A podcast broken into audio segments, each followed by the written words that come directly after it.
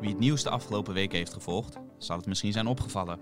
Vooral in de laatste week voor de jaarwisseling verscheen het ene na het andere bericht over een vermoorde man of vrouw. Was twintig negentien een buitengewoon gewelddadig jaar? Of zat het venijn hem in de staart? We gaan het erover hebben met misdaadverslaggever Gerlof Leistra, die vanaf negentien tweeënnegentig elk jaar de moordlijst bijhoudt. Mijn naam is Matthijs van Schie. U luistert naar een podcast van Elsevier Weekblad. Gerlof, welkom. Afgaande op de laatste weken ben je bijna geneigd te denken dat het een bijzonder bloedig jaar was, twintig negentien. Klopt dat ook of zorgt het uiteinde toch een beetje voor een vertekend beeld? Het uiteinde zorgt zeker voor een vertekend beeld. We hadden wel zeventien moorden in uh, december, dus dat ja. was een uh, fors uiteinde. Ja, dat was maar... meer dan alle maanden daarvoor, hè? Klopt, ja. klopt. Maar totaal uh, viel erg mee. Uh, natuurlijk is elke dode reet te veel, maar we kwamen uit op honderdzeventien. En dat is, als je het op de langere termijn bekijkt, toch een behoorlijk laag getal. Ja, want uh, vorig jaar hebben we ook een podcast opgenomen over de moordlijst. En toen kwamen we uit op honderdzes en dat was het absolute laagste record sinds jij uh, bent begonnen met deze moordlijst bij te houden in negentien tweeënnegentig. Mm-hmm. Maar wat was daarvoor zo ongeveer het gemiddelde? Uh, was dat een stuk hoger of is dat telkens iets lager geworden? Het is inderdaad steeds lager geworden, het gemiddelde moordcijfer. Het begon in de jaren negentig met nou, rond de tweehonderdvijftig, tweehonderdzestig moorden per jaar. Dat is uh, uh, gestaag gedaald naar eerst zo rond de tweehonderd, toen rond de honderdvijftig. En de laatste jaren nou onder de honderdtwintig, tussen de honderdtien en honderdtwintig. Dus het is uh, meer dan uh, uh, door de helft ja. gehalveerd. Ja. Nou, dat is op zich heel goed nieuws natuurlijk. Uh, Dat neemt natuurlijk niet weg dat we een aantal uh, schokkende zaken hebben gezien... Uh, die veel Nederlanders vast nog op het netvlies zullen staan. Mm-hmm. Dan denk ik bijvoorbeeld aan uh, de moord op Dirk Wiersum, de advocaat... die uh, wij als redactie uh, tot Nederlander van het jaar hebben uitgeroepen... waar jij een uitgebreid profiel van hebt geschreven. Mm-hmm. Uh, maar natuurlijk ook de aanslag in Utrecht door Gökmen T in maart. En uh, Thijs H., mm-hmm. die uh, drie mensen heeft vermoord. Is dit ook uh, een beeld dat jij ziet dat de moorden op een steeds heftiger manier verlopen? Of zijn dit echt drie... Uh, outliers? Ja, elke, elke zaak is wel anders. Dit, dit, deze zaken sprongen er ook voor mij uit. Met name de moord op Dirk Wiersum op ja. achttien september.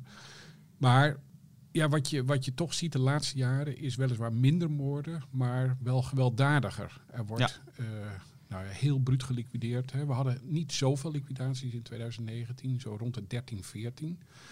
Maar waar vroeger een liquidatie in een steeg uh, werd uitgevoerd... gebeurt het nu gewoon in het uh, publieke domein op straat... met alle risico's van dien voor uh, omstanders.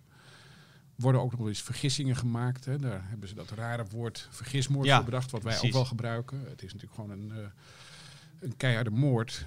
Um, ja, verg- nog... vergismoord kan wat, uh, uh, wat eufemistisch klinken... Ja, maar wat zo is het zeker niet bedoeld. Ja. Zo is het zeker nee. niet bedoeld.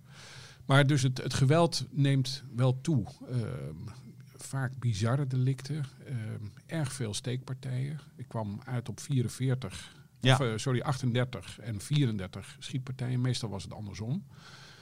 Um, en dat zie je ook wel dat er hè, niet alle zaken leiden tot uh, de dood, maar er, we hebben wel honderden steekpartijen. Ja, uh, precies. Ik, vorig jaar. Dat is mij opgevallen en wellicht uh, meer luisteraars dat voor mijn gevoel echt de ene na de andere uh, steekpartij is geweest. En dan denk ik ook aan berichten over scholieren van soms twaalf, veertien jaar oud met enorme messen op zak. Is dat uh, ook iets waarvan jij denkt dat gaan we in de komende jaren meer zien? Uh, dit is echt een ontwikkeling uh, waar we echt uh, bovenop moeten zitten als samenleving. Nou ja, dat gebeurt gelukkig. Hè. De politie uh, signaleert dat terecht. Uh, een van de laatste zaken van het afgelopen jaar was ook een dodelijke steekpartij in Drachten. Een jongen van zestien. Ja, het treurige was, hij werd in het ziekenhuis zestien. Hij werd doodgestoken ja. of neergestoken toen hij vijftien was. Op zijn verjaardag. Ja, vlak voor zijn verjaardag. En in het ziekenhuis is hij nog zestien geworden. Ja, de, de verdachten in die zaak waren veertien en vijftien jaar. Ja. Ja, daar... Ik heb ook wel gevochten op die leeftijd, maar nooit met messen. Dat, dat, dat kwam niet in u op. En als je, uh, er stond de afgelopen week een foto van een wijkagent in Amsterdam uh, op het internet. Die liet even zien wat, wat kinderen ja. ongeveer bij zich hebben. Heb ik ook gezien. Dat is, uh... machettes van, van, van, van dertig, veertig, vijftig centimeter. Uh, daar kun je, kun je een boom mee kappen. Precies, dus ja, daar kan je met je verstand niet bij. Nee. Uh, je noemt net Drachten, dat is uh, natuurlijk in Friesland, maar... De meeste moorden, neem ik aan, zijn toch wel in de Randstad. Is dat ook uh, dit jaar is altijd het geval? Zo. Ja, ja, is altijd ja. zo. De, daar liggen natuurlijk de, de grote steden. Dus uh, in, in Noord- en Zuid-Holland samen wonen een paar miljoen mensen. Dus logisch dat daar meer moorden worden gepleegd dan in Drenthe of Friesland of ja, Zeeland. Ja, uiteraard. Uh, was er wat betreft de verhouding grote stad tegenover de, de kleinere gemeente en het platteland, was daar nog een verandering te zien in uh, de afgelopen moordlijst? Is het aandeel van de grote steden bijvoorbeeld toegenomen? Nee, nee. Het is, het is redelijk stabiel. Ja. Maar dus het, het, het totale cijfer is lager, maar dat geldt ook voor de, voor de steden.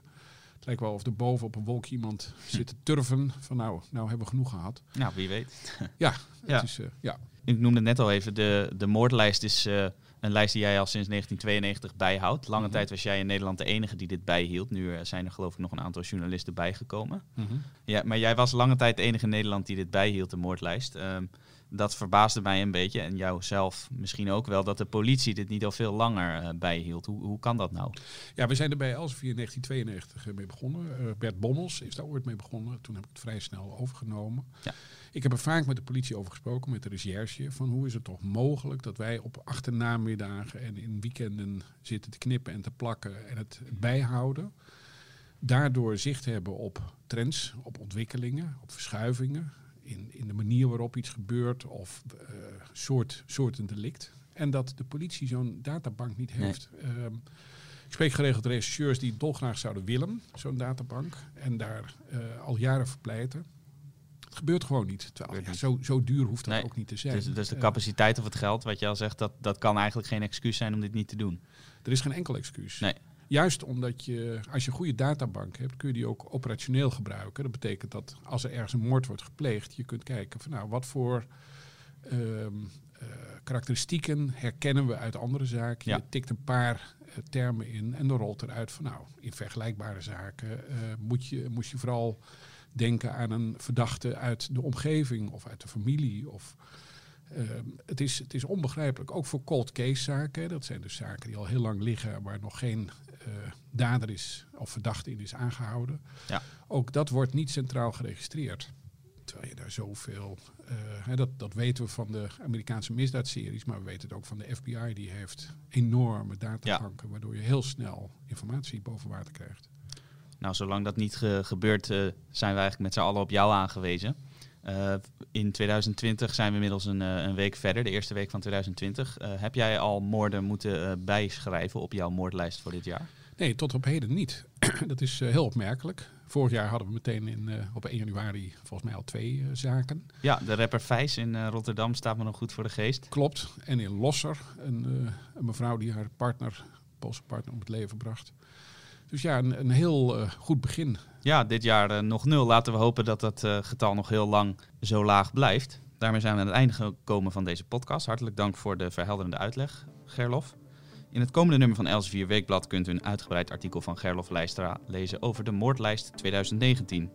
Wilt u nou meer podcasts van Elsevier Weekblad horen? Bijvoorbeeld met onze hoofdredacteur Arendo Joustra of onze correspondent in Brussel, Jelte Wiersma? Abonneer u dan op ons kanaal Elsevier Weekblad via bijvoorbeeld iTunes of Spotify. Of surf naar w w w punt elsevierweekblad punt n l slash podcast. Mijn naam is Matthijs van Schie. Dank u hartelijk voor het luisteren.